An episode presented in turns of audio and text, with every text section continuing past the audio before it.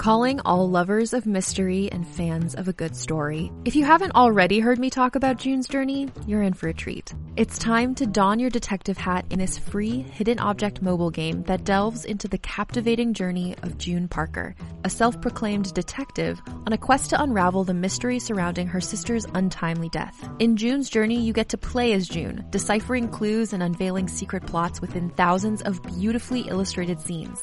And did I mention it's set in the glitzy 1920s? New chapters are added weekly so you will never run out of new thrills to uncover, and you can also personalize and decorate your very own Orchid Island where the story takes place.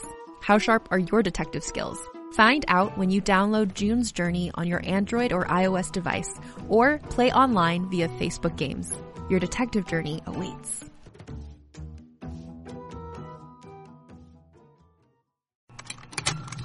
Contained herein are the heresies of Radolf Burntwine, erstwhile monk turned traveling medical investigator. Join me as I uncover the blasphemous truth of a plague-ridden world, that ours is not a loving God, and we are not its favored children. The heresies of Radolf Burntwine, coming January 2nd, wherever podcasts are available. When do we plan to start?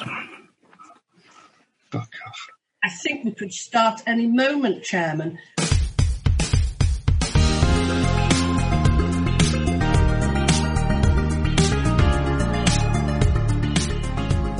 Well, hello there, and welcome to the IGN UK podcast.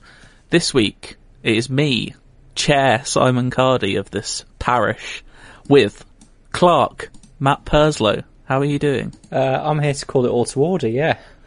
Yeah, I don't think if you have you read what the role of a clerk is? I, I think Matt? I've got authority here, Simon. Do you? You have no authority here, Matt What? Purslow. Proper officer Joe Skrebels. I'm vice chair! Oh, uh. sweat the nation. I'm so sorry if you're not from the UK because you probably have no idea what we're talking about. But I hope that the Handforth City Council Zoom meeting has made its way to you. You will have heard a snippet at the start. If not, just search for it. It's, Are you- it's, you know, you're gonna have a great time. Are you Um, team team Jackie or team man whose face is way too I've close to the it. camera? I've watched it a fair few amount of times. It's hard. I don't have the context. I almost need to see what happened in the previous meeting You've- to see what caused this. You've got to be team Jackie, as far as I'm concerned. If you're not team Jackie, I mean, the man was just very rude. yeah, they're all rude.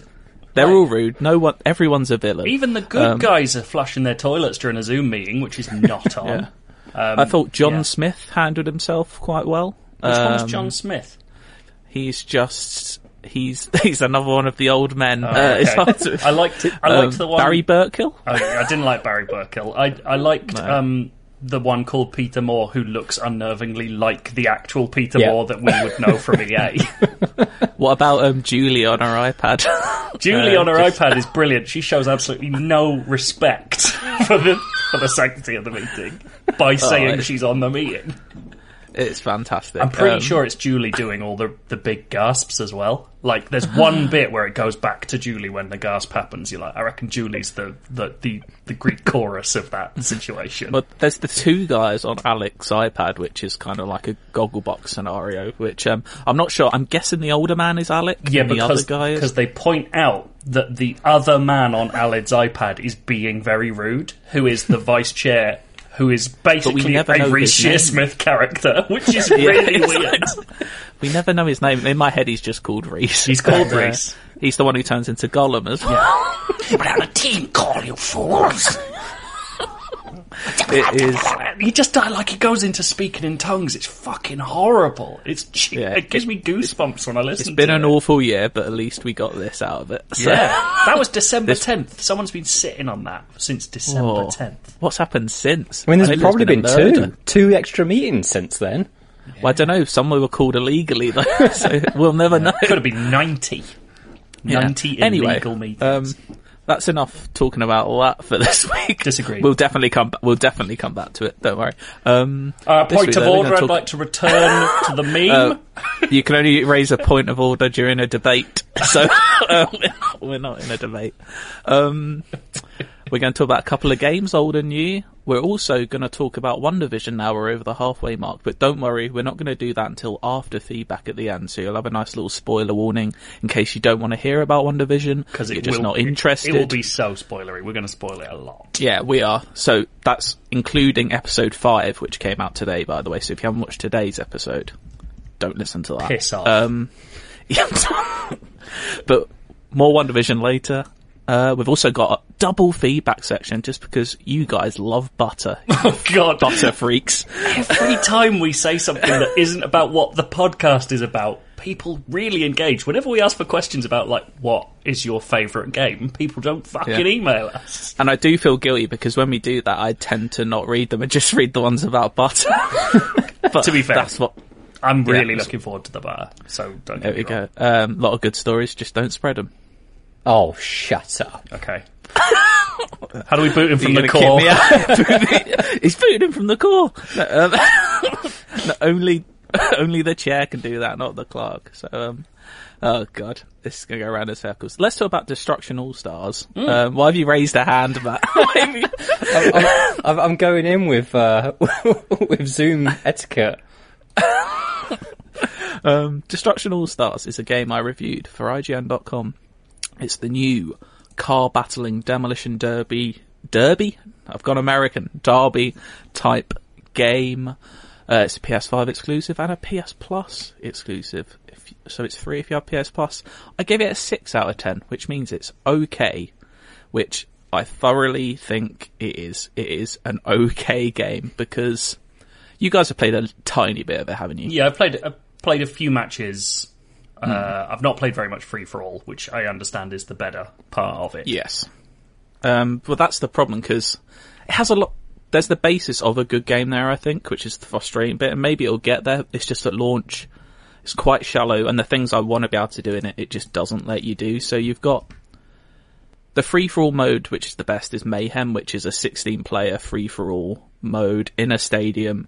Everyone has a car with their own like hero character in there and a hero ability as well, which you can use to get extra points. You get points by ramming into other cars, destroying other cars. It's pretty basic mayhem mode, but that's why it's so good, I think, because it is simple and all you really want to do in a car battling game is just ram into other cars. I think that's what I want to do anyway. Well, I mean, that's And- what I wanted to do. I'm not very good at ramming into cars. It's a bit, I don't know, Cardy, did you find it slightly irresponsive? I've actually found the driving quite good, but I did play a lot more than you. So Yeah. I got like so you have to ram with the right stick in the direction you want to ram, and that takes a little getting used to because mm-hmm. I'm so used to using that as I think most people are as turning camera. the camera. Yeah. yeah, and you've got to anticipate a lot more than you'd think with that. And but the frustrating thing is, it's a game that I is kind of set up to be a party game, but it doesn't really ever let you play it as a party game because a there's no local multiplayer, and b the 16 player free for all mode you can only play solo. You can't play with friends. Mm-hmm. You can't join the same game as them and battle against them, which should be, for me, the fun part of that is like if we could get eight of us, our friends together, and just ramming into each other, then it becomes fun. I think. There's But- a there's a weird thing where kind of like when we tried to do that, the the day it came out is hmm. you do expect a if it's an eight v eight, a party should be eight, and it's got a restriction of four players per Yeah. party, and that just I don't understand where the logic is there. That's, then, like you that's say, the other annoying thing. Yeah, don't have an eight v eight mode that limits you to four players in your party. It's just Yeah. it's frustrating. It, it's weird, like to me, because I, I have really fond memories of Destruction Derby games and things like Twisted Metal and like those mm-hmm. old kind of arena-based car combat things. So I went into this really quite excited. Like I I Yeah. kind of wanted it to be like an old-fashioned B tier game with like smashes and not much else to it.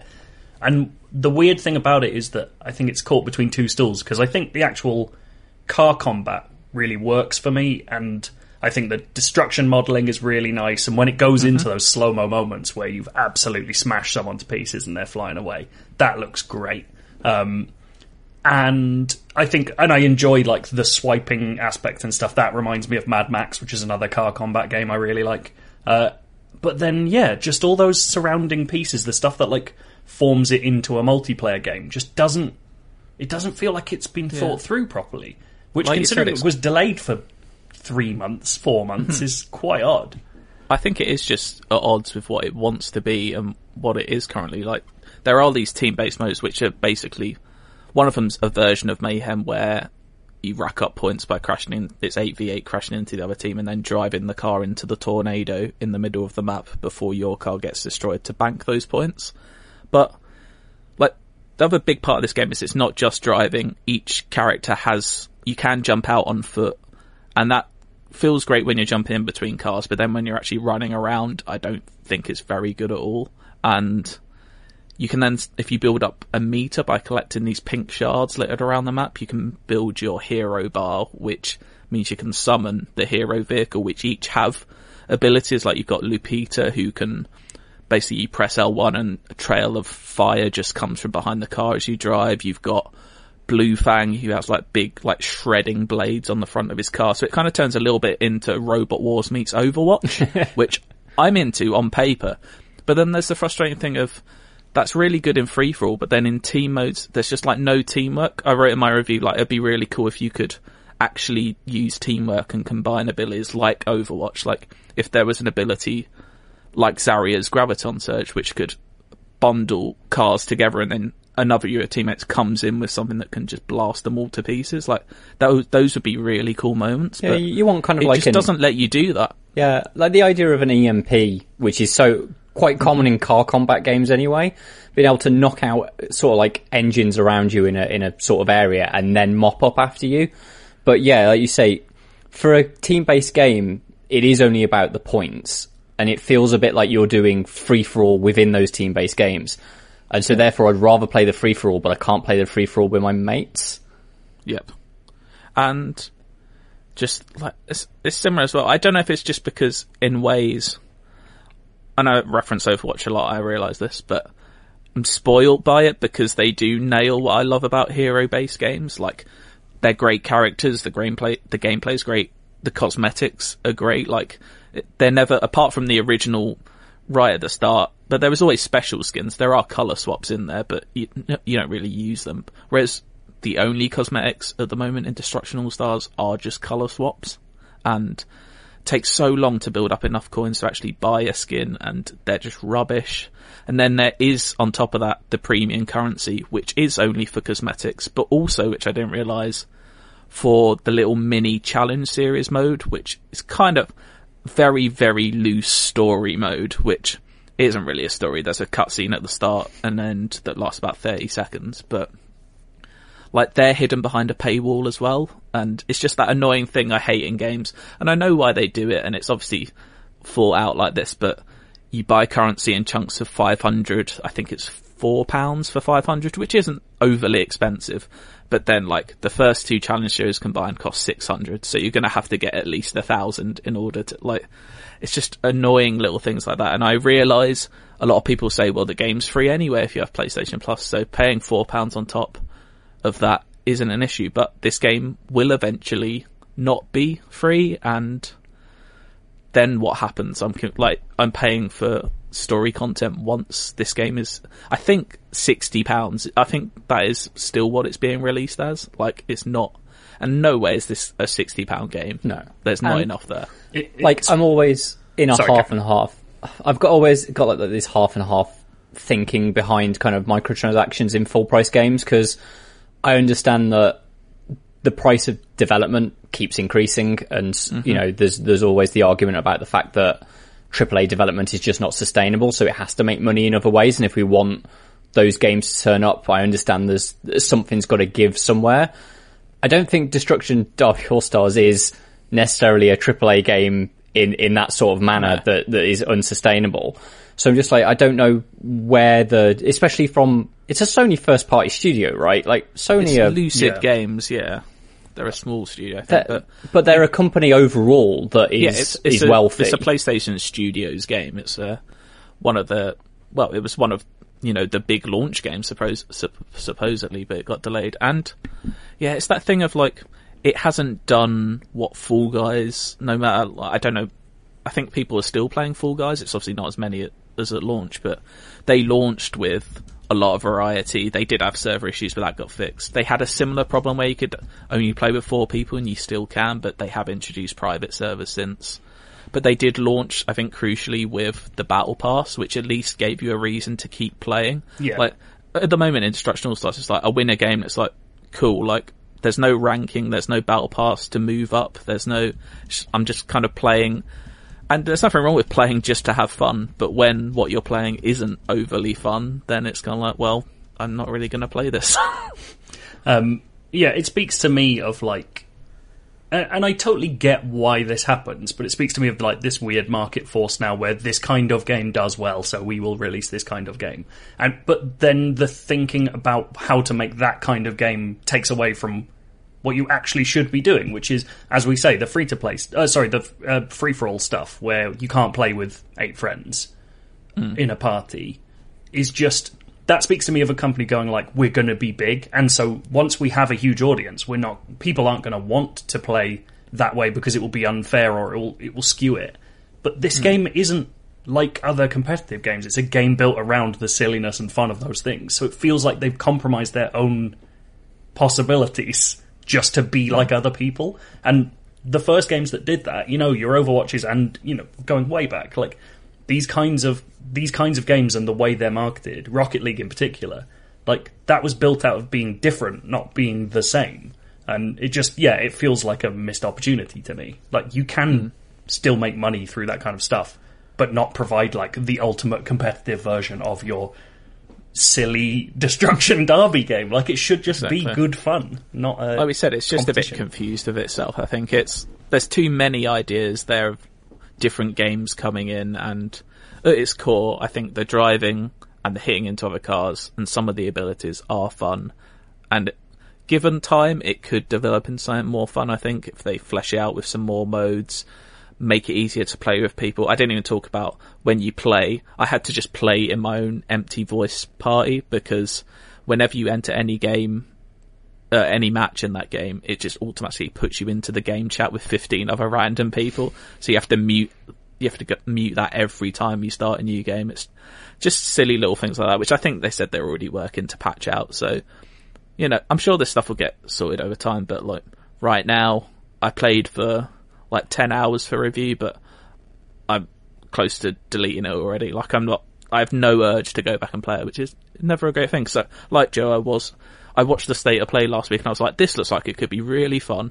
And it just is a bit shallow, I think. That's the thing. I, I look at a game like this and I'm like, that's a lunchtime game, like like mm-hmm. the old days when we all spent time together because we were in the same room.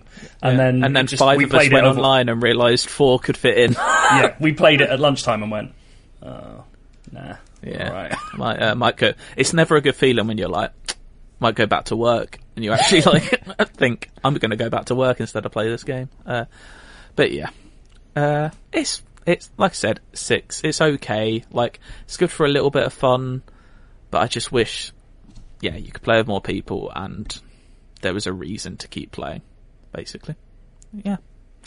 That is my opinion. Okay, deal with it. Um, Joe, you've been playing a game which, by all accounts, is very fun to play with friends. Yeah, boy. Oh, am I saying? Go it? on then. Yeah, sea yeah, go on. Thieves. I don't know if you've heard of Sea of Thieves. It's yeah. this brand new game. Um, the, I mean, I kind of got back into it by accident. I'd had a hankering to go back to it for a while. I've done like a couple of drop ins every now and then over the years. But they announced this season one thing they're doing where they've slowed down how much content they're, they're making, or at least how often they're releasing it. So instead of every month, it's now every three months. Which, you know, for a game this far into its life, you can kind of understand. But also, they've added a battle pass system, but a very generous one. Like the actual paid element of this battle pass is so small um, that it really feels like doing it is a tip rather than anything else. Like you're not expecting too much back. You get one for hundred levels. You get one extra thing every ten levels. Um, and those things aren't exclusive to the battle pass. You can get them elsewhere, or they will end up coming out later on. So it's essentially like a preview program. Um, and they work out cheaper if you if you were going to buy them and stuff like that. But what I didn't expect was like a Sea of Thieves is now these days is a very fun game. Like I think there's still the kind of person who's going to bounce off of it. It's not going to give you your competitive thrills, but if you want to tool about with some mates for three hours on a Sunday, fuck me, there's there's nothing I've had more like just consistent pleasure from in a multiplayer game for such a long time. There's no, there's so little stress. There's so little uh, like pressure about it, and it's so often such a quiet, lovely, chilled out experience that you can just have such a nice time mucking around. But there's now a lot more quests. If you want to go on story quests, they're there, and they're quite. They're mo- on the whole, they're pretty good. There's a couple of duff ones, um, but then this battle pass just changes that one step further for me. I think it's really, really smart in as much as it's quite opaque about what gives you um, points towards the pass. So what it ends up feeling like is you're constantly being rewarded without knowing quite why, and it feels really nice. It's like just being given little sweets every now and then. Um, it's got a bunch of like trials and things you can aim for if you want to, but I'm just completing them by accident as we go through. Uh, and like, it incentivizes just like that one more hour feeling so much so to the point where I'm playing for the first time ever. I'm playing Sea of Thieves solo in my spare time because I'm being rewarded for doing so beyond just going and doing the normal quests that aren't as fun without other people. And it's just like I just love it. I can't stop thinking about it. I'm having such a nice time. I uh, I should reinstall it because it is the definition of a game to me that every year or so I look at and go, I should love this game Yeah. and I want to play it, but I just I feel like maybe it's partly on us. We never go, shall we play Sea of Thieves? like, No. just never think of playing that's, it. that's what I've started doing to all my friends now. I've got like three separate sets of friends who are all weirdly getting back into Sea of Thieves at the same time, or have never been out of it. Um, and it's just really nice to be able to dip in and and like oh, it's just it's just so nice. It's just such a chilled place, even when you're dying to a cracker. it feels quite oddly uh, relaxed. It's it's, In- it's brilliant. in terms of the the battle pass, what are you getting from it? Because obviously, Sea of Thieves has always had its almost like I the the reason I quite like Sea of Thieves is that it it reminds me a lot of a toy box from when I was a kid, and it would just be full of fancy dress, and then you turn the box into your ship. And you fly a, a t-shirt and pretend you were on the high seas. Is like the battle pass? Is that essentially like just more things for your fancy dress box? Yeah, what a gorgeous childhood you had, Matt. Um, it's uh, yeah, it's basically that. Like most of the battle pass, I would say the majority of the battle pass is just gold to go and spend on other cosmetics. Um, some of it will give you the premium currency, which I don't. I'm not that bothered by. Like, it's one of those things where you're kind of like. This is frankly really the only way they're making. Like they've explicitly said, this is how we continue making this game. Is basically we need the money from these battle passes because otherwise, like, no matter whether they're owned by Microsoft or not, like they need to be bringing in the money. Uh, and Everwild doesn't feel like it's going to do one of those things. So this is their this is their Fortnite, for want of a better term, that just rolls along and lets them do other things in the background. Um, so it gives you some premium currency, and then it gives you like, uh, you know, like a coat here and a gun there. And if you've paid for the battle pass, you'll get a set at the end of it as well. And as well, if you're a pirate legend, which is like the super high level end game stuff, you get another set of extra rewards along the way as well. So it really it's incentivizing it for several different levels of player.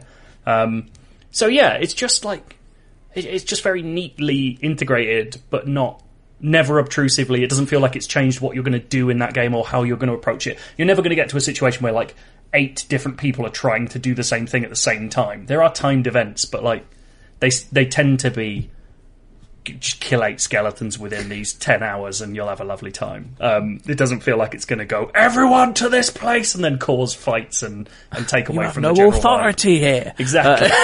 Um, how yeah. are um, the public on the high seas these days? Are people nice or are people horrible? I would have said they're nice, except me and my friends uh, from a different podcast were absolute pricks the other day, and I'm still Oh, feeling guilty for it. We uh, we were sailing towards one of the story missions, and it just so happened that another boat had stopped on the island where our mission was, and it was just a sloop with two guys on it, and we hadn't fought anyone, and so we were just like, oh, they're they're like literally parked on the beach. There's nothing they could do, and we were just like, let's just sink this no. shit. Uh, let's just do it. And so we just turned broadside, absolutely battered them with cannons, killed them.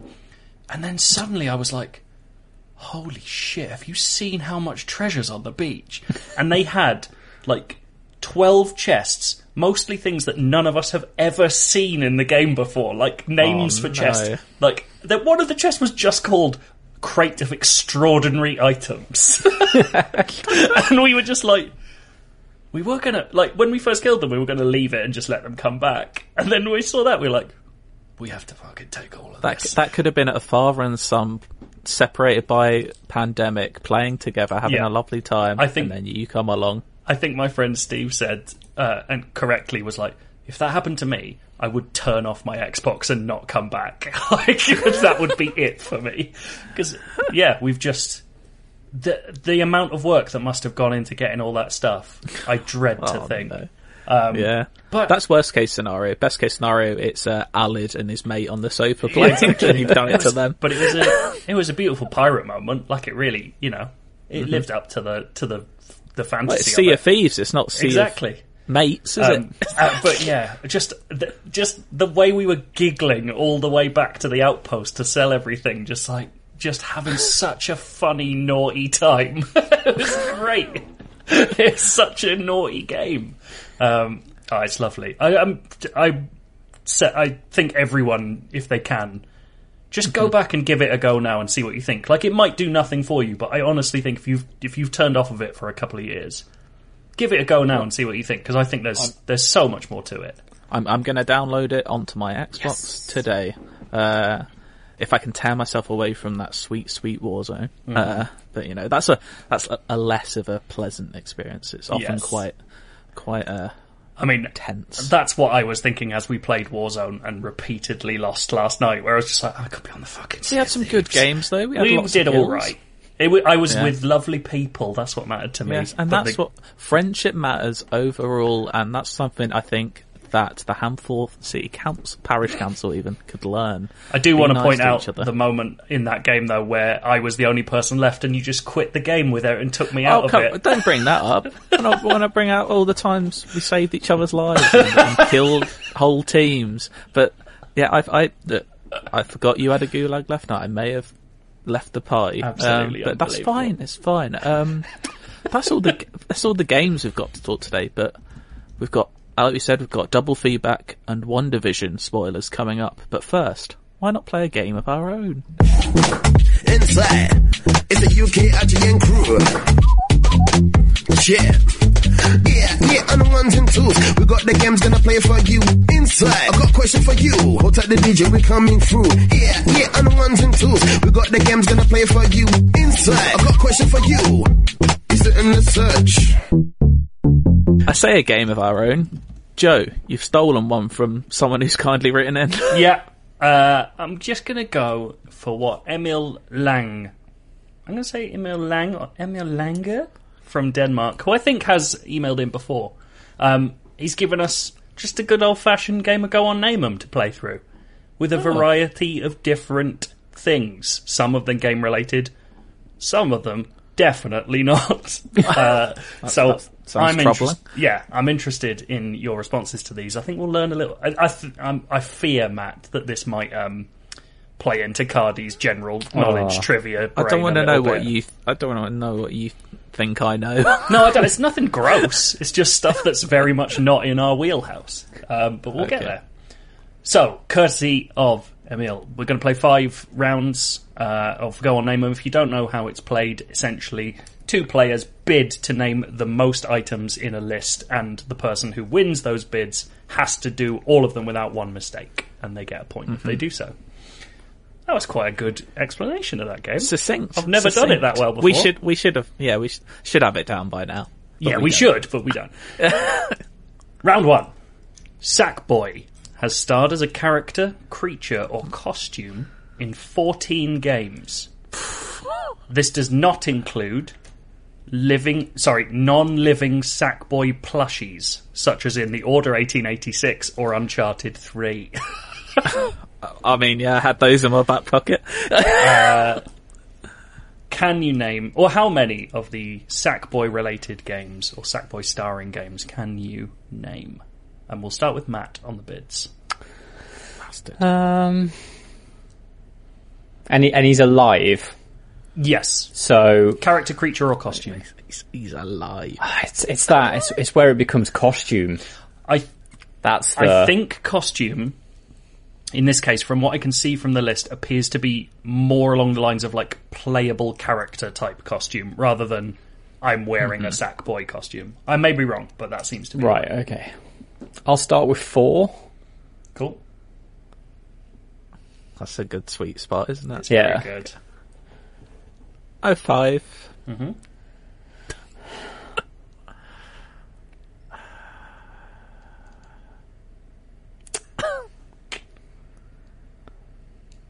Six. Six. Ooh.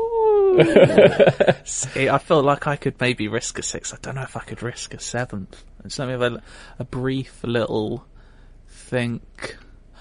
I I don't know if this one's gonna count.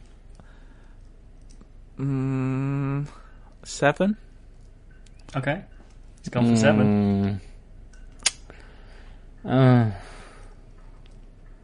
there's sixteen of them. Fourteen. Fourteen. Christ, how's Sackboy managed to make it into fourteen games? Cardy's naming f- half Yeah, of the Sackboy canon. this is this is. Go on, name them, Cardy. Yeah, I'm surprised it took you that long to say go on name them, to be honest. Seven. So I'm pretty sure I have six. It's just the seventh that's a little wobbly. Okay, so I'm going Little Big Planet. Yes. Little Big Planet 2. Yes. Little Big Planet 3. Correct. I think it was just called Little Big Planet Vita. It was. Sackboy's Big Adventure. Mm-hmm. PlayStation All Stars Battle Royale. That's in there. Now here's one where here's the one where I'm not sure if it's going to count. Astro's Playroom. He's certainly not on this list. He's definitely in there. Let's, is he? He's Is it a robot the- playing it? He's in there as there is a c- there is a like he is in it like as I'm looking him up. a plushie and as a reference. But yeah, I don't know what the Little Big Planet Sackboy reference. Let's see what we've got. I'm just looking on YouTube. This is how we make It depends. Sure. Are we were we saying these are these are playable sack boys? Because then he's definitely not. They said it was like a living sack boy, wasn't it? Yeah, Oh, it's I'm hard pretty sure he's tell. moving. Oh, well, I l- can't let me find see if. I could think think that one. Yeah, I'll give you one more guess because that because we are unsure on that one. Um, is he in? Is it just called Little Big Planet Kart Racer karting? That's- I don't know that's what the other one I was It is thinking of. Little Big Planet karting Planet is Kart. there, so you have got your seven. Okay. I think that's uh. Astros was a. Um, yeah, I, I was also thinking, like I don't know if because I was thinking was it called that or was was he also in Mod Nation Racers or have I made He that? up? was in Mod Nation Racers. Right. Imagine remembering I'm Mod at Nation Sackboy races. um, I played the Vita. Okay. the ones you've missed. Little Big Planet PSP was also Oh. there. Sackboy's Prehistoric Moves, which was a myth What? game. What? Uh, Run Sackboy Run, an Endless Runner on mobile. Uh, Mod Nation Racers. Ragdoll Kung Fu, Fists of Plastic. Oh god. Invizimals. Shadow Zone, which I had not thought of, and in one that I I kind of debate, but who cares? We don't need it. Minecraft PlayStation Edition in a Little Big Planet DLC pack. Oh, is that where like the costume side of it comes from? I Is it? think Yeah. so. So he's kind of It's a a playable skin. costume. Yeah, it's hard to say. Okay. Doesn't matter. I, I, I weaseled out a point. Cardy got a point. Right. Cardy to begin on this. And here's where the left turns come in. There are 27 member countries in the EU. Jesus. How many of those 27 Uh, can you name? I'm guessing this was um, This is an up to date as of now, as of today, not as Yeah. of two months ago. Or anything. Oh, it's as of eight days ago, if that makes any difference to you. There's some which, like this. Right, let's start with ten. Nice. Solid. Round. Twelve. 12. 14. Oh, Uh, it's like a real auction. Uh, Uh, you're right, Joe. This is actual real world shit. Is not my forte. And, uh, well, the problem it's less that it's not your forte; it's just that it really is Cardy's Yeah. forte. 'cause But it's he's- not though, because there's so many in there that you think might be in the EU but aren't, and, and some that should. um, Look forward to those emails. Just give me a while. I'm just dotting my way around the map. Can I Like do? Indiana Jones in Matt's Yeah, head. yeah it is. Can, what did you say? What have you raised to? Fourteen. 14, yeah. You said there's 27. Uh, Twenty-seven. Have, they, have either of you watched Lupin on Netflix? No. I haven't yet. I've heard it's very good. It's fun. It's not amazing, but there's a good auction scene in that, and that's what I'm thinking of right now. You're both like sexy auction men having a good time trying to bow. Is it is it in French? Yes. I will say that the ending of Lupin is quite annoying, but it's because they've got part two coming out this year. So it's one of those ones where you're like, oh, this should have just been one series. Get on with it. You'll like it. Surely you'll like. it. It's Arsene, isn't it? Lupin is from Persona. That's what he's based on. Oh yeah. Yeah. The things you learn, eh? Okay. Uh, I, I'm going to raise you on that one, Cardy. Go on then. To what? to what? I'll go 15. Yeah. Uh, 20. I feel like. That wasn't me saying 20. Uh, that was. That was 17? Oh, no. Not a chance now. go on, name them. Okay. France. Correct. Italy. yes. Spain. Spain. Yes. Germany. Yes. I'm going to definitely start doubling up on these. I'm going to try and remember. Belgium. Yes. The Netherlands. Yes. Portugal. Mm-hmm. Ten more to go. Greece. What did you say? Greece. Greece is on there. Austria.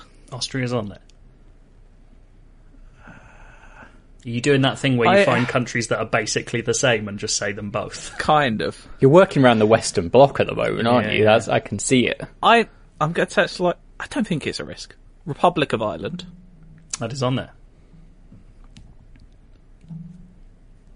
Denmark, Yes. Sweden, Yes. Finland. Finland is on there. Four more. How many more do I need? Four. Uh, have I said Poland? You have not said Poland, and it is on there. How many more? Three. I thought I just had three. Oh no. No, you had four to go. Now you've got three. That's how counting works. Slovakia. Slovakia is on there. Two more. Right, this is where you just got to guess the Baltics. Guess the Baltics. Slovenia. Slovenia's on. Did you just say Slovakia? So yeah, Slovakia Yeah. and Slovenia. Yeah. Now it's a choice between a few of them for the for the win.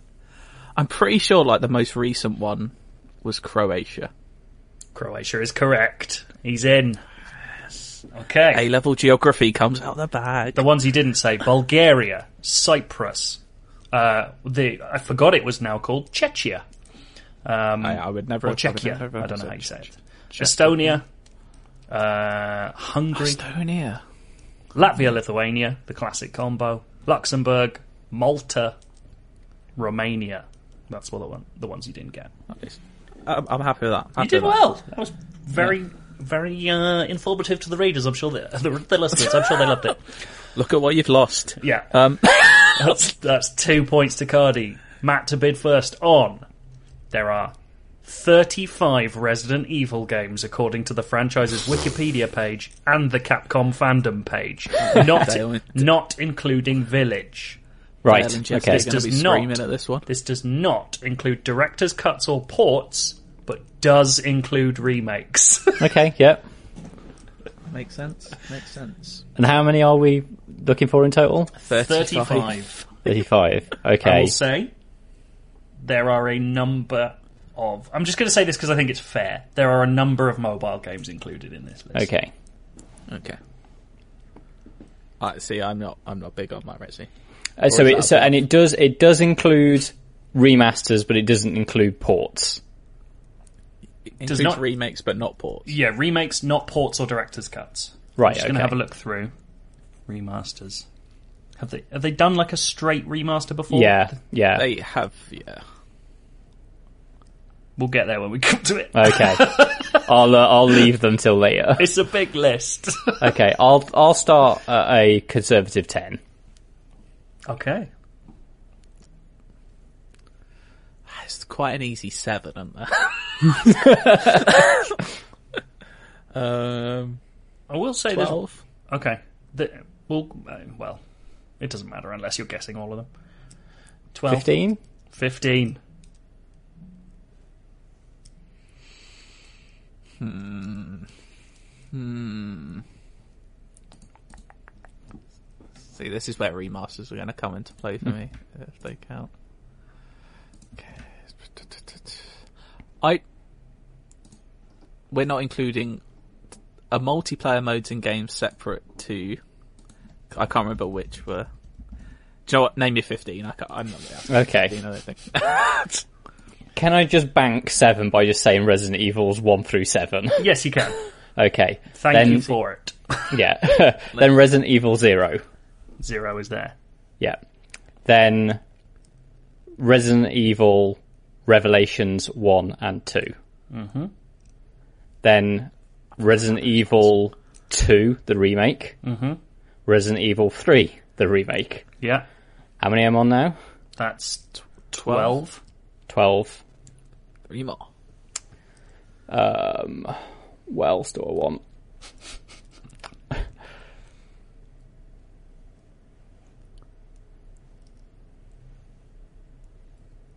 Resident Evil Outbreak. Yep. Two more, right? Yeah. Um, This is where I would have been struggling. Umbrella Chronicles.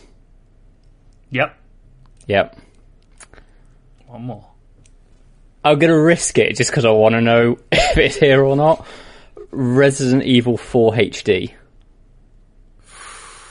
Resident I mean, Evil I'd allow 4 it, but- HD is not on the list. Oh, I think that's unfair. I, I'm happy to take it because one on this list was Resident Evil Maiden, the new demo, which I would not count on the No. list. Whereas And I think- 4 was HD'd up as a remaster. and for, and it was also specifically a different game on Wii.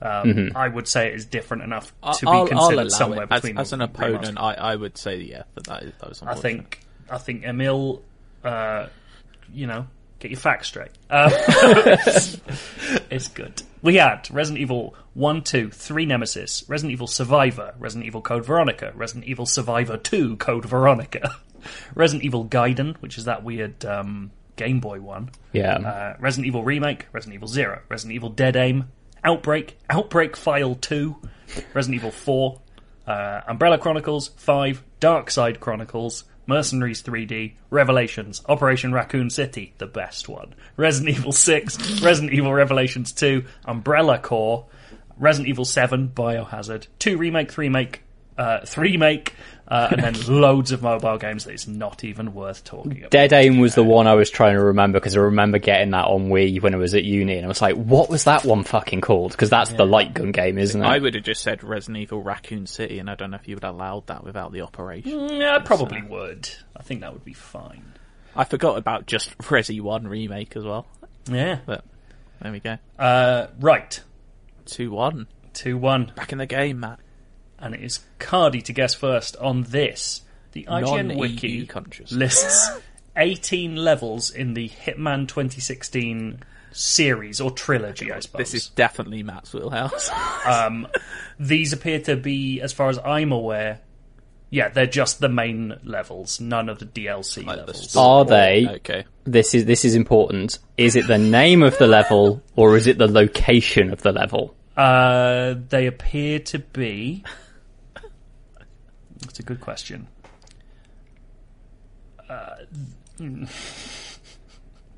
you know what? I think we could take both, given that they are saying the same thing. Okay. And I will. It's, ta- it's all right because so so So they they do all have titles that don't have the location in them. Oh, I see. No, they are location names. Yeah, they're Okay. not. They're not like whatever Not the Paris is called. like, Operation names. Stop yeah. the party or whatever it yeah. is. mhm. That one, yeah, stop the party. I love that one. Yeah, uh, yeah. Location. It's not names, death in the family rather Yes, than yes, the actual sorry, yeah, location that is that I'm not going to drop Yeah, because that would be an answer. Yeah. I know that one. It's fine. That, I know that one. uh, it's me. Say it then, isn't you coward. Um, right, Cardy, guess first.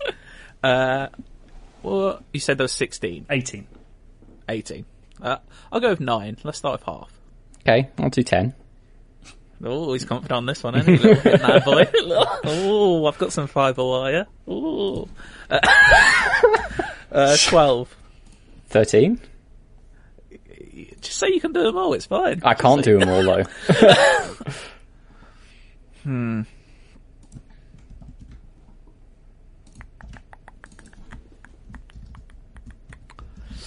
Uh, see, this is where I'd be half guessing what some are called.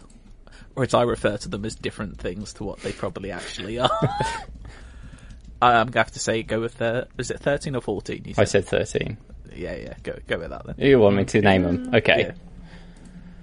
Um, Paris Yes. is the first one. Sapienza, Yes. Morocco, Uh, yeah, it's it's written Marrakesh, but Marrakesh, it's, it's yeah. the same Mhm. thing. I'm fine with I'll allow, I'll allow that. uh, Bangkok, I am the pro- the proper whatever it's called. I wish I'd had the actual phrase in my head. Uh, three, yeah. Have you got Bangkok? Bangkok four, Yep. Um, Colorado. Colorado five. He's doing them in order, baby. Yeah. Hokkaido. Officer. Hokkaido six. Um, what was the first one of two? Oh, fuck! Where's that one set? I'll skip that one and go straight to Miami. Yeah. Um,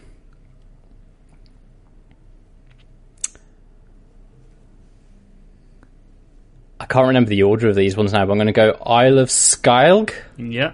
Yep. Um, how many am I on now? You're on eight. Eight. Five more. Um, New York. New York is there. Mm-hmm.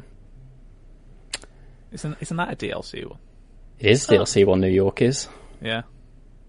It's for If it's, it's, it's, on the list, it's on the list, it's fine. Yeah. I mean, it's on there. it's, Okay. it's, it's, it's- it was Hitman Two DLC is New York. Yeah. Um, Oh, were there only four main levels in Hitman Two? Six. no, there's there were six. DLC ones. What are we yeah, missing? they is um, Anyway, it doesn't matter. Mumbai? We'll come back to it. Mumbai's on there. Mumbai's on there. Yeah. Um, Three more. okay, Dartmoor, Dartmoor, Berlin.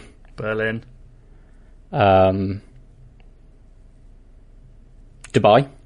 Dubai is on there. There Do you know what this is? I think the IGN wiki isn't. Well, at the time he was checking, was not updated because Chongqing isn't on there. Oh, is it not? So I Oh, think there I we think go. we do have DLC ones, but not all of Hitman Three. It's fine. But we got, them, didn't. got them anyway. We didn't even get there. You you accidentally named all the ones that were on the list anyway. uh, we also had Hawke's Bay, which I think is the one you That's- were yeah. worrying about. Mm-hmm. Santa Fortuna, Whittleton Creek, Whittleton Himmel's- Creek. Himmelstein, uh, Haven Island, and then some missing ones from Hitman Three.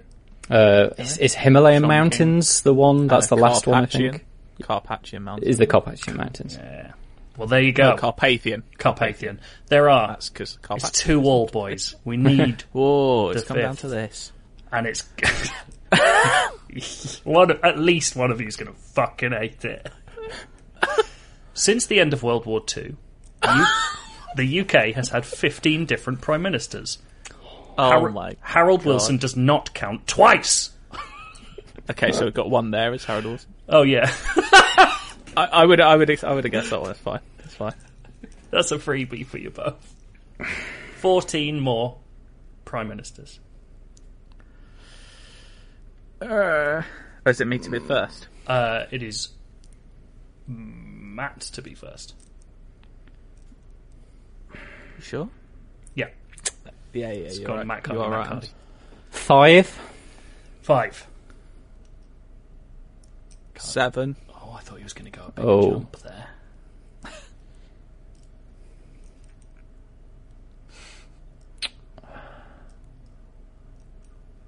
A level history come into play now.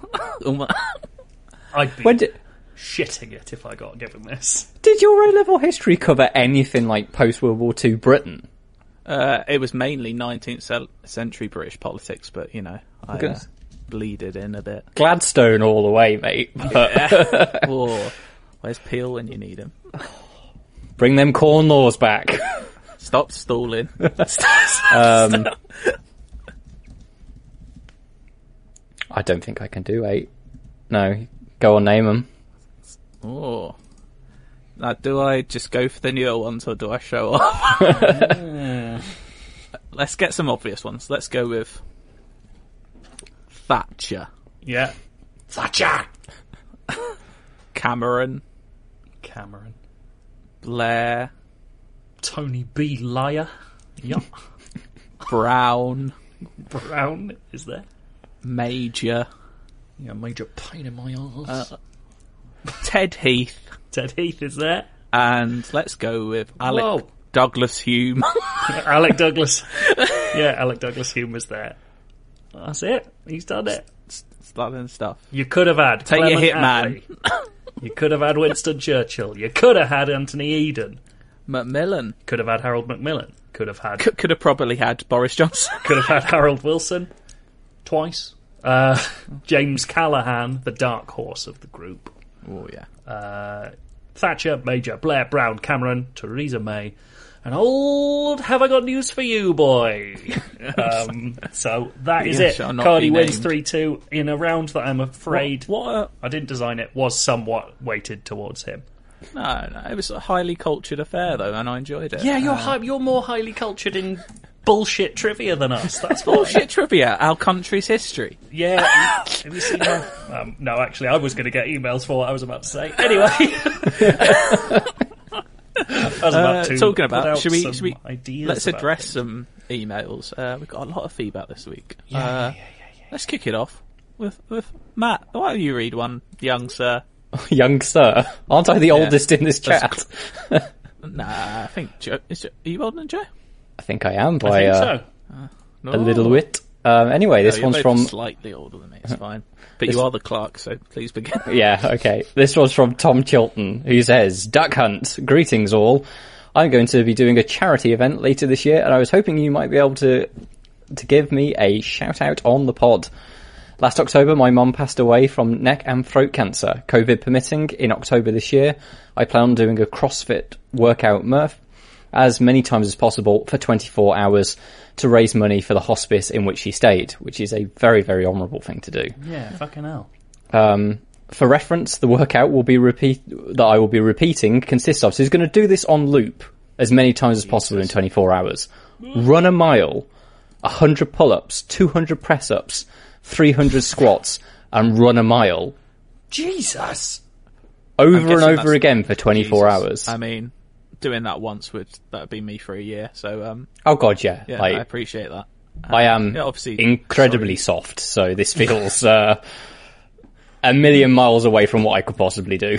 Tom, are you like a are you a hard bodied jock? What's going on over there?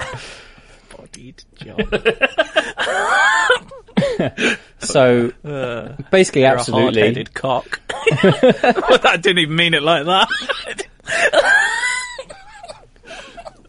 Uh, so for anybody listening that would like to to provide some money uh, to help uh, Tom's fundraiser for this very very good cause, the link to the Just Giving page is get your notepad out. HTTPS Don't need that bit. Come on. colon forward slash forward slash www.justgiving.com forward slash fundraising forward slash Tom dash Chilton one. I'm going to go. donate Oh. now. Doing I now. shall also, and obviously, sorry for your loss, Tom. Yeah, and I hope Yeah. the day goes well because that sounds quite demanding, and I respect it fully. Uh, Uh, I- that is ludicrous. How on earth do you expect In to October as well, do it? Oh yeah, rainy that's time. gonna be Yeah. horrible. I mean, don't want to put you off, Tom, but have you thought No. about this? Couldn't you just like play games? Loads of people get given money for playing games now. Just Yeah. run around in like uh, Red Dead. That'll be fine. Just do pull-ups in Red Dead. Can you do that? You can do it in Final Fantasy. See how many Final Fantasy pull-ups you can do. In Actually, don't do that. It's way less fun than running a mile and doing squats. Yeah, So that's true. Um, I've got an email here from Daniel Melito who says, Hi, I'm a presenter myself and I teach people in a hilarious way about chronic illness and disability.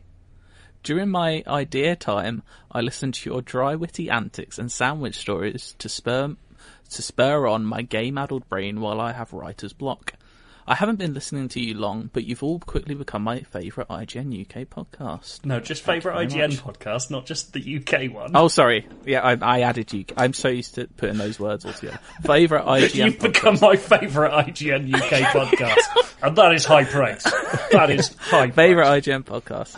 Um, yes, I'm from the US, but all the domestic IGN podcasts are squeaky clean. If anyone's on those shows and listens to that, here the people want a bit of want a bit of blue, want a bit of filth. Get some- Spice it up a bit. Get some filth in Game Scoop. Come on, that's what the people they- want. They don't cuss very much at all, and that makes me suspicious. Too clean, isn't it? Suspicious. you it don't is. need to be suspicious. They're just Mm-hmm. nicer people than we are. That's basically it. Anyway, I always hear you guys say respect the C, and uh, it's very key here that Daniel's written out C as the capital letter C. But then he does say, or maybe it's respect the sea, as in the ocean, or maybe respect the seeing eye dogs. It's, it's not that one. Um, for those of us like me who are newcomers, can you please explain it? I, we do often get lost behind these very long inside jokes. I mean, Respect the Sea's probably been going on a year, a year and a half now, and um, I we've had a couple of emails like this, and I do realise if you think we're just saying respect the sea, you might be thinking we're saying respect the c word, which is a totally different thing. And I'm not saying I don't have respect for that, but that that's not what we're about as a podcast. Yeah, sea as in the worst kind of ocean. Yes. Um, respect. Respect the waves, the current, and the devils inside it. And um, if and if you want an explanation as to why, it's because we did an entire special on hilarious stories about drowning, in which someone Mm-hmm. I can't remember who, and we should remember their name, came up with the phrase uh, "Keep up the good work and for Christ's sake, respect the sea."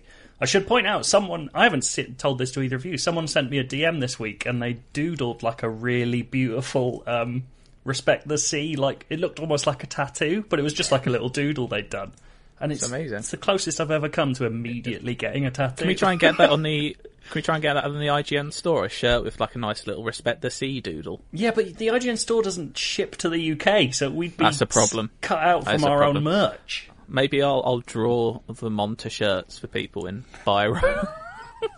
Also, I just like that you're outwardly going, yeah, can we steal that guy's design and put it on the shop? I would obviously ask. I'm not. I'm not. I'm not a, not a devil myself. But yeah, um, if you haven't listened to the drowning episode, uh, you should because if you enjoyed the sandwich stories, God, have you got a lot more ocean stories for you there? yeah, so it's more heart wrenching, but Hmm. if you're as if you do like the fact that we're awful pricks, then I think that probably works for you.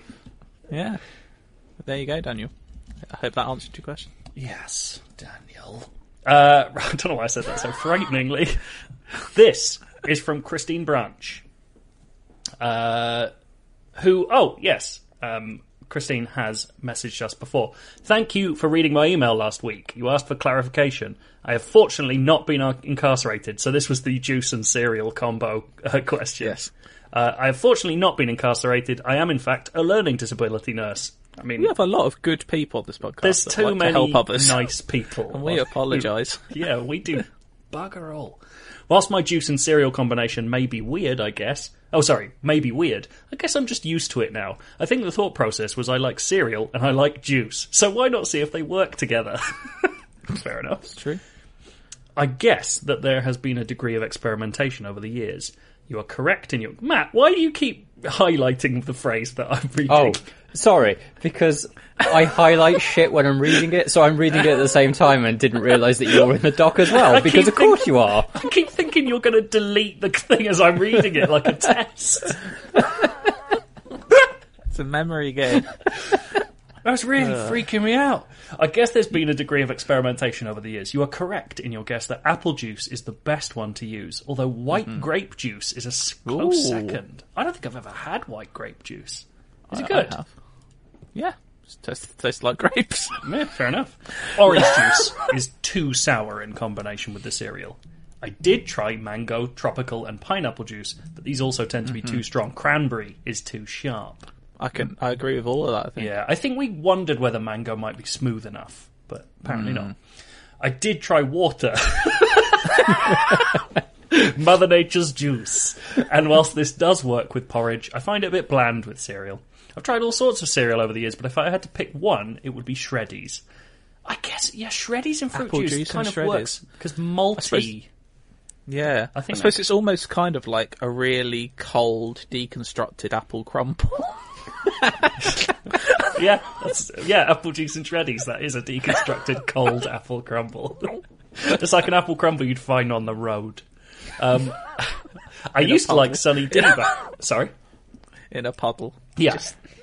I used to like Sunny D back in the day, but never with cereal. The worst cereal for me, I think, is bran flakes. I think it's fair. Thank you for the weekly entertainment. It really is a highlight. Can I say keep going to all my fellow key workers? Agreed, keep can. going, and more so, get paid more, please. That's how I say things to people. Um, yeah, well done. Then you can get all that delicious nut milk. oh, yeah, you are missing out on the nut milk situation. But I How do you feel about nut milk, Matt? And more specifically, just the term nut milk. Well, I mean, I in in this day and age now, nutting has become a a, a thing.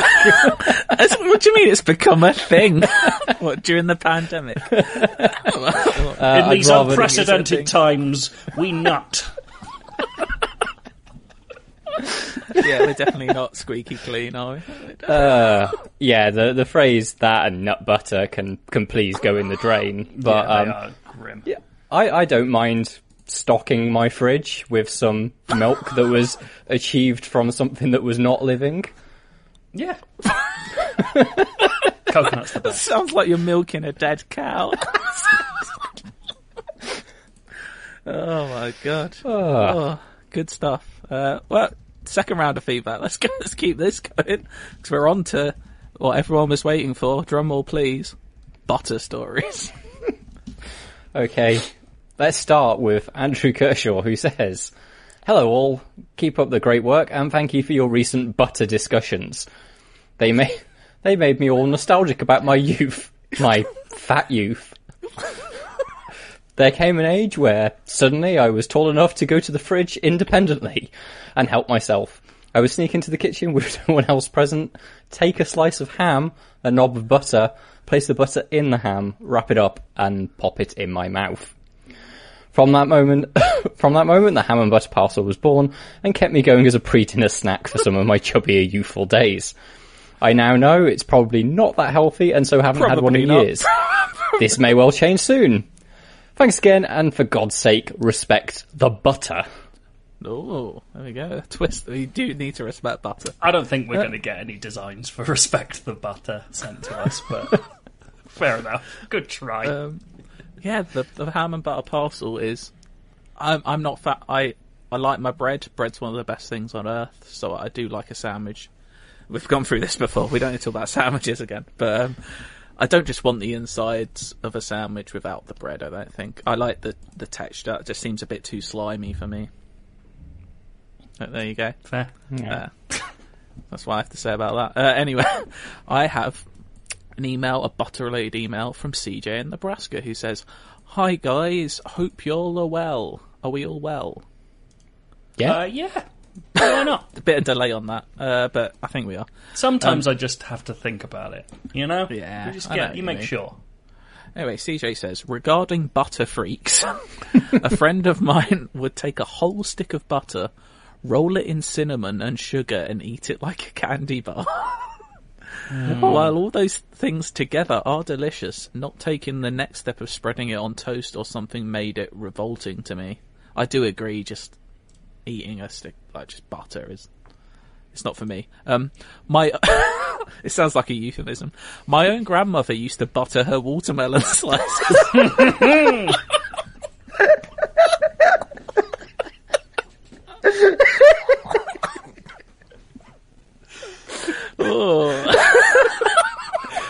I read That is this vivid. before, and that, That hadn't is occurred to vivid. me. And then when you just popped in the euphemism thing, that that is a vivid image. Um, right, my own grandmother used to butter her watermelon slices for reasons that I could never understand. I always just chalked it up to her living through the Great Depression and That's not funny, but I know that is it's a funny living through the connection. uh, I always just chalked it up to her living through the Great Depression and presumably picking up odd food habits. Why Yeah, not? That is odd. Although I could kind of watermelon with a bit of salt, I could kind of, kind of get. Salted watermelon. Yeah. Um. Jesus. I'm sorry for the images that are now in your head, CJ. Um. As far as cereal goes, while I was in college, my roommates would eat Beerios, Cheerios, but with beer instead of milk. Pilsners didn't work very well, but a Guinness or a Stout wasn't too bad. I was gonna say a stout could work, like one of those big, chunky, like marshmallow or peanut porter. butter stouts. Oh yeah, or a chocolate one. all the rage. Or, um, I think around Christmas found a like a Biscoff Stout. Ooh. There we go. Now Biscoff, anything is talking. good, though, isn't it? Um, lest you think I'm only throwing others under the freak food practices bus, I grew up eating peanut butter and cheese sandwiches, and to my shame, I continue to do so. I, I know you said to hold off on other spreads. We did. We did say that. But I thought maybe peanut butter would be a nice transition spread. Always love the show. Stay Transition healthy and spread. respect respect the sea. Do you know what? It has butter in the name, so I'll allow it. Um, Transitions. spread. God, I've uh, those watermelon slices have done me in. Not for the first time. Um, I've got, I've got one. This is from Aled John. Ahoy, podcast crew. Is this on Aled's iPad? Oh yeah, Aled, was it you screaming? you will read my email and understand it. As soon as I heard you ask for weird butter feedback, I had to chime in immediately, as I am a butter fiend. I am Butterfiend. Um, Oh, anyone I've mentioned this concoction to always thinks it sounds disgusting and looks at me in a weird way. But it is delicious and one of my favourite snacks to have with a cup of tea.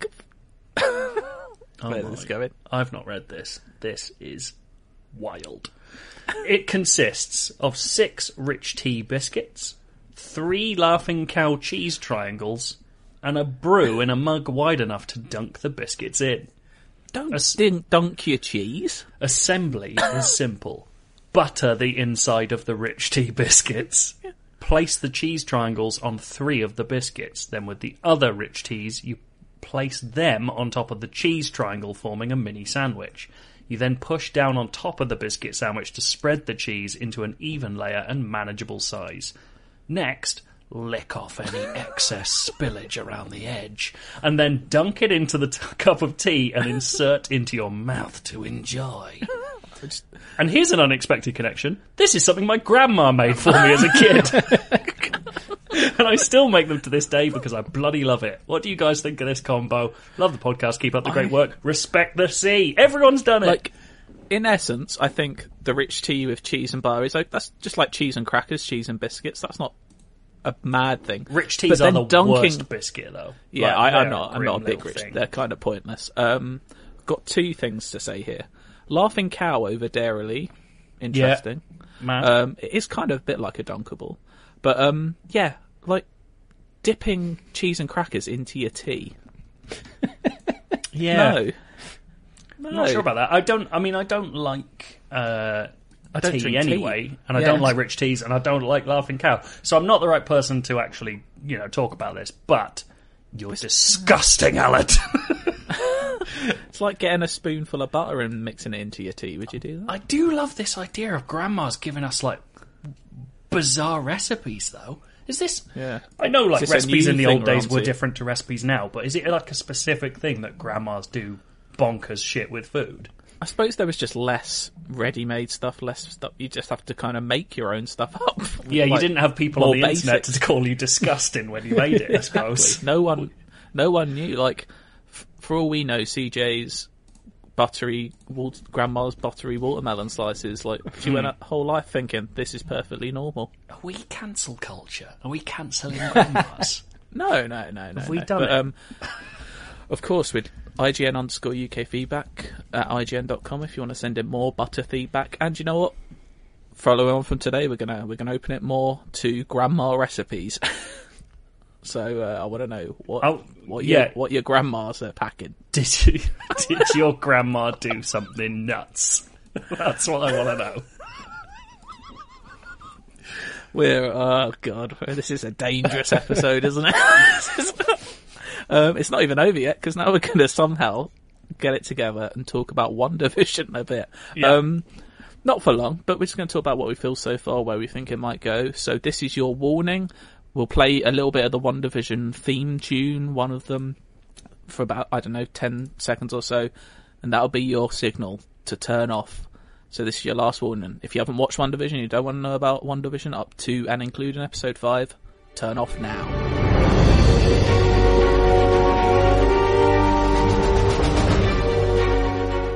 Matt, Hello. you you have been reviewing every episode of WandaVision for IGN, which should mean you know more about this than anyone. Wow. More. Who who knows about if I know more about it? If you see our uh, WandaVision chat in Slack, if you were an IGN employee, there are there are many ideas and suggestions about what might be going on, which are a little bit beyond my head. But uh, yeah, do you know what fucking minefield this show is to review? Every week, it's something different.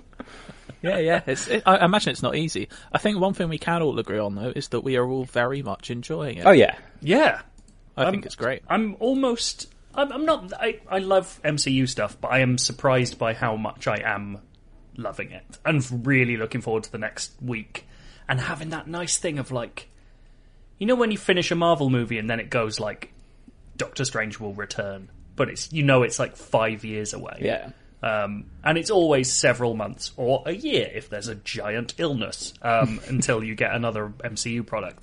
And there's something really nice about like just knowing it's round the corner, like the next little tidbit.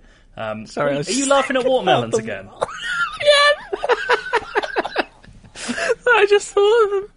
Get a Oh. God, I'm sorry. Let's talk about Vision and Wonder. But yeah, and I think part of that, which Matt has expertly pulled apart in his reviews, is I think it's it's doing a really good job of having set up the bizarre sitcom, you know, uh, facets. It's now kind of deconstructing them and pulling them apart and making them more interesting and like showing you them again with new knowledge. And I think that's that's been a really fun part of the mystery to start seeing in the last couple of weeks.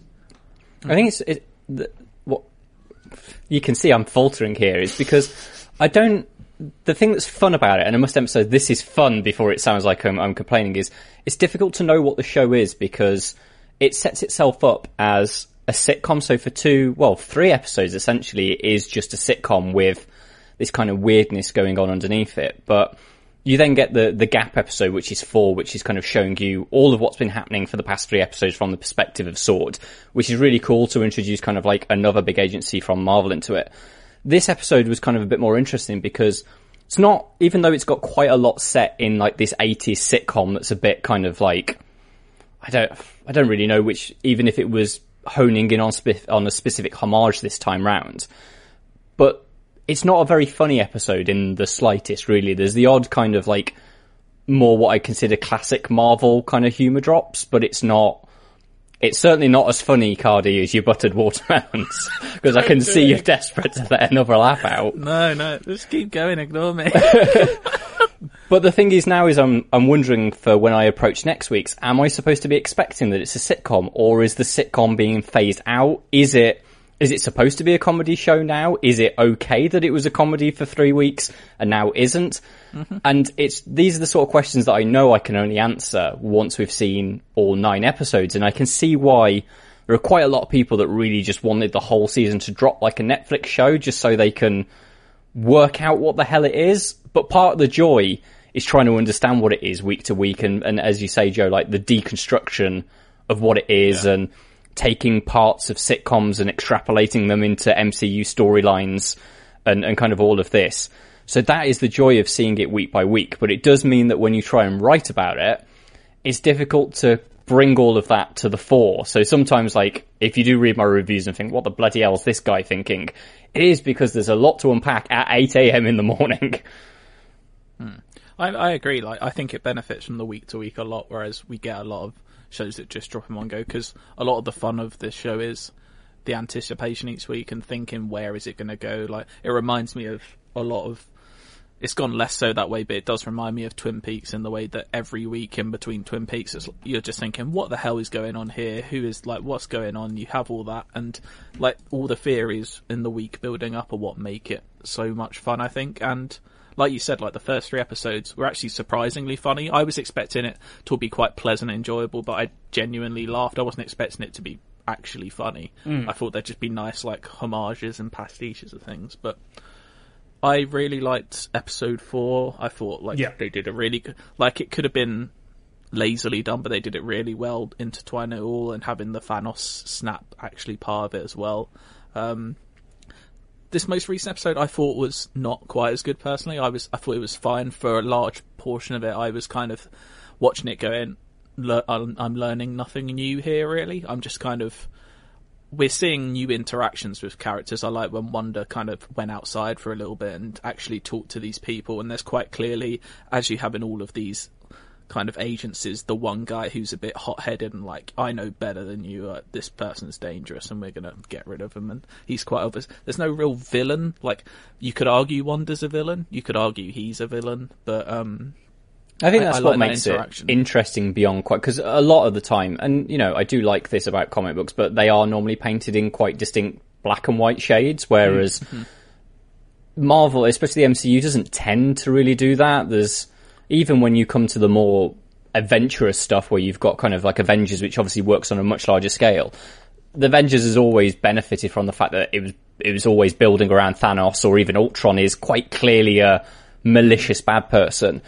It is nice, and I think it needed the extra time that a TV show lends to be able to do something that's that's a little bit more murky, a little bit less obvious what's going on. So I do like that there's not an obvious villain. But I must say this episode was the one where Wanda's not great, is she? And like I love that character, but she is effectively gaslighting her presumably dead husband. Well, that's it. I think like uh, I I think that's what I'm enjoying is that you know we've been brought into this going like she's bereaved and we should feel sorry for her, and the more we learn, the more we're like, nope, this is Yeah. bad version of grief. If it in, if indeed it you know that's what we're looking at. You know, and there's various theories going around that there's other Marvel villains and stuff behind the scenes and that kind of thing. So we'll see where that goes. But that is what I'm enjoying about it is that there's this, this feeling of I don't know who I'm supposed to be rooting for here beyond obviously Jimmy, who's great.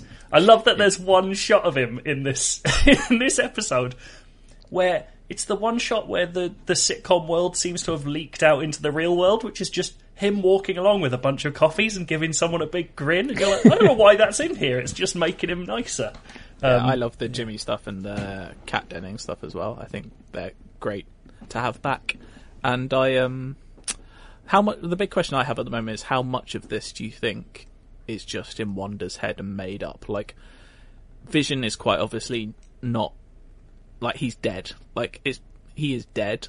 The kids are they figments of her imagination or are they actual beings? They it, exist. It feels like this week was a lot about throwing ideas that aren't immediately solvable at you to mm. kind of obfuscate what might be really going on because you get this you you get the feeling of like okay so we kind of know what's happening to all the people but then the kids throw that into uh, disarray because you're like, was she creating kids, or as they say, is she transforming them? Which kind of makes some sense at the same time as you're watching her transform clothes materially and really. But then in that case, uh, you then get back to like, well, then are those kids?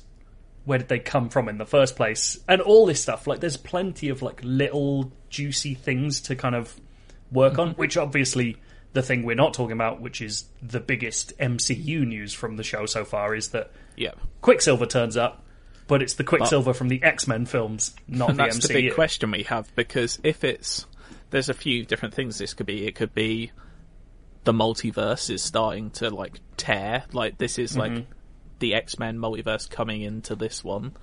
It's because it would be weird for Wanda to just imagine Quicksilver as someone else that is also an actor who's played Quick. Like that is too much of a weird coincidence and would be a bad move, in my opinion, for it just to be here's a nod like a to joke, the audience. Yeah. like that wouldn't make much sense for the MCU as a whole. So, like, is this their way of like is this the first proper glimpse of the multiverse we're getting? Yeah, I mean, I think I think it's pointing that way, and I have to say, I'm not totally pleased with that because I think I've been I've been really excited about how does the MCU make New Mutants? How do they make us care about new actors playing mm-hmm. familiar roles? I thought that was a really fun challenge, and if they're essentially sidestepping it, I feel like we kind of lose out a little bit because, oh, apart from anything else, those X Men films are so fucking complicated and bullshit at the end that like. Mm-hmm. I just I don't want to have to reckon with that as part of this this world that Yeah. is actually really well sketched. Mm-hmm. Yeah, because apart from, I mean, it's similar, but I don't particularly, I don't have any fondness for those X Men films. Apart from, I enjoy First Class, but all the ones after it, I don't think are very good at all. Yeah. And I don't think many of the casting choices are good. I think James McAvoy is good. I think Hugh Jackman's obviously a good Wolverine. I like the I like the Patrick Stewart and Ian McKellen choices, but like a lot of the like younger versions of the Yeah. uh, X Men they brought in, I don't really seeing them in the MCU. I just to me it'll just bring the quality down. I just Yeah. don't think they're anywhere near as good. I will say, me and Matt stumbled on an idea that I think, uh, well, Matt more than me. I think I sparked an idea in Matt this morning, which was, I said, "Fucking hell, I want Kelsey Grammer in the MCU so badly," and then Matt went, "What if they did Frasier next week?" And Kelsey Grammer my turns Lord. into Beast at the end. Sounds which amazing. would be you know what? the I think best thing Kelsey could Grammer would do. be a fantastic MODOK. He would be a really good Yeah. MODOK. He's halfway there, and he's just Yeah. as evil in real life as MODOK. um, yeah, it's uh, he's not evil. He's just a man who I firmly disagree with on almost all things. Um, but yeah, he uh, he would be funny in it. But I agree. Like, I think you're right. Like getting those characters in, it just doesn't feel MCU-y to me at this point. So I, I hope they have a way around it. I'd love to see that thing. I do have to say, I found it quite funny the Aaron Taylor Johnson version of Quicksilver matters so little to me and made such a little dent in my head and my psyche about this series that when Evan Peters turned up, I didn't realise he was the Evan Peters or the, the wrong Quicksilver until Kat Dennings said they've recast him as a joke. I was like, oh fuck yeah, he's the wrong one. Uh, it was really weird. We Um. Yeah, I think it's an interesting show though, and like, I am super excited for the wider multiverse bull- bullshit they're going to do because, you know, the opportunities that offers is really fun. But just the X Men in particular is a little bit of an odd one.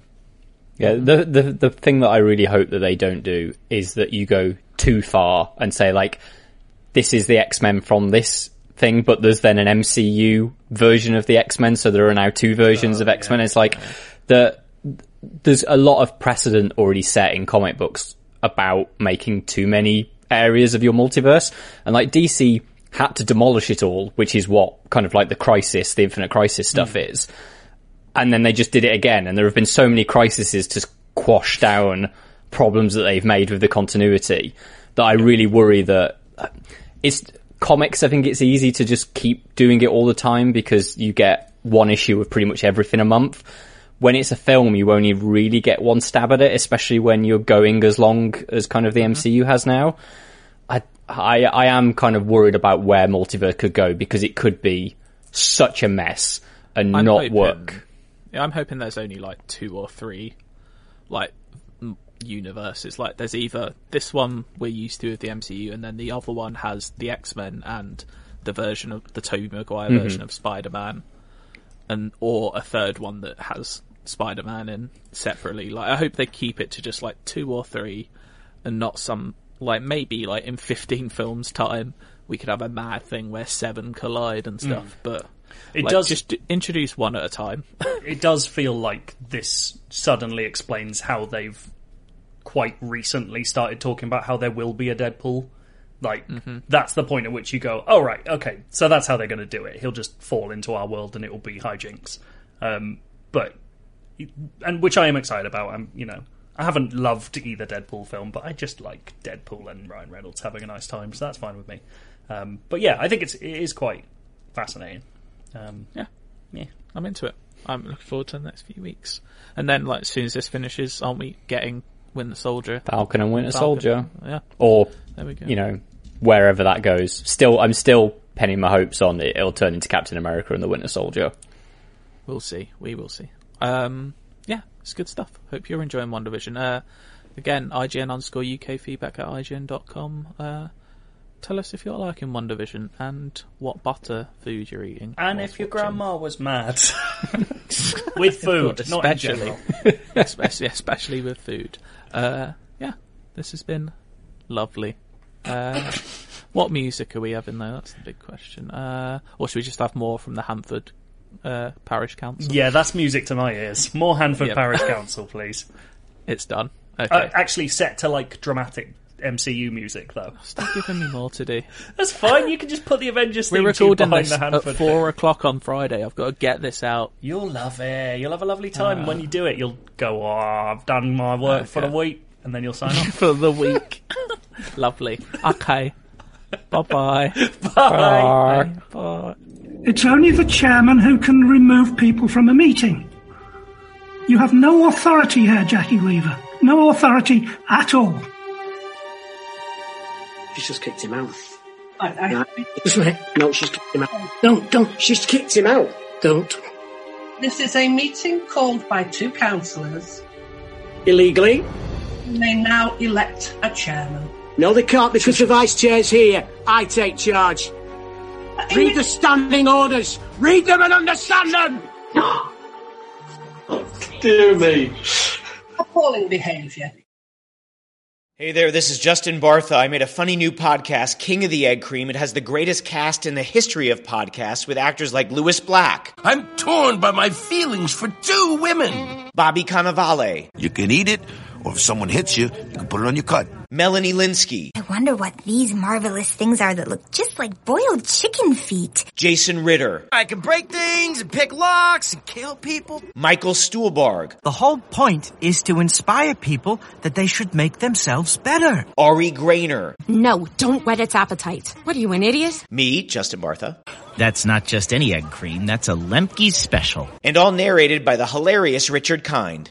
This is the story of Harry Dalowitz and how he rose from nothing to become New York's King of the Egg Cream. So if you like funny true stories, come listen to King of the Egg Cream, available wherever you get your podcasts.